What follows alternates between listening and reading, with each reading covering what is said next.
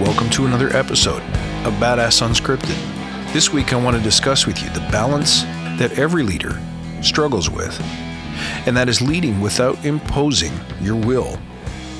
Here's what I mean. There was a time when coming up through the ranks in an organization meant that eventually you'd have a title. Not everyone wanted a title because if you had a title, you were the boss. You could tell others what to do.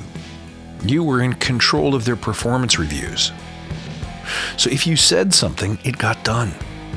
And that kind of status and that kind of power was not only commonplace, it was highly desirable. That's how positional authority works. If you got the title, you can bark the orders. But here's what I think I think that true leadership means that you must lead selflessly, meaning you have to lead without imposing your will and your wants on other people. What does that even mean? It means that if you have a leadership role, that you're not trying to get people to do what you want, but rather you are teaching them how to work together towards a common goal while honoring each person's individual voice, individual talents, individual strengths and weaknesses, while simultaneously developing them to become more.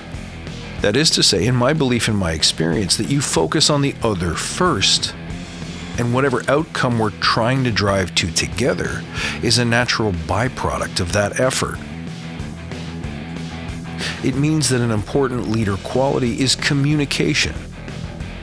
Communicating your intent, communicating objective, but also hearing and listening to feedback accepting responsibility for challenges and problems, and being the person who brokers solutions.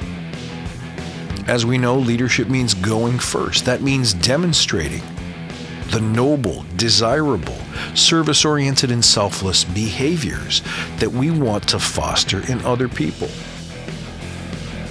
I think a leader is someone who has to be more emotionally mature with greater emotional intelligence, a few steps ahead of your fellow practitioners. In the sense that if there's one person in the room who can be counted on not to react badly, it should be you. If there's one person in the room who can be counted on not to be attached to specific outcomes, it should be you. Someone who can accept feedback gracefully, also you. How about acting fearlessly, standing up for the team, standing up in the face of bullies, unreasonable demands, fear based motivation? That's you too. When you look at it that way, a position of power is not really a position of power at all.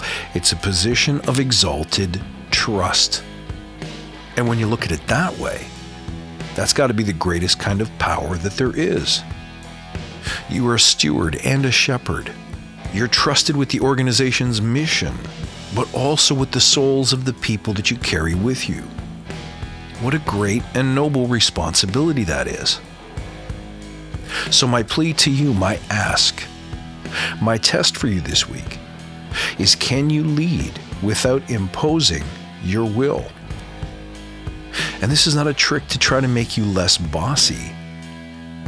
This is an exercise in revealing your true leader spirit. Who are you? Who do you serve? How will you serve them?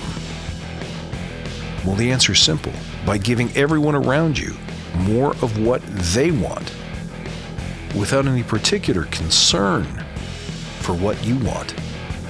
How refreshing would that be?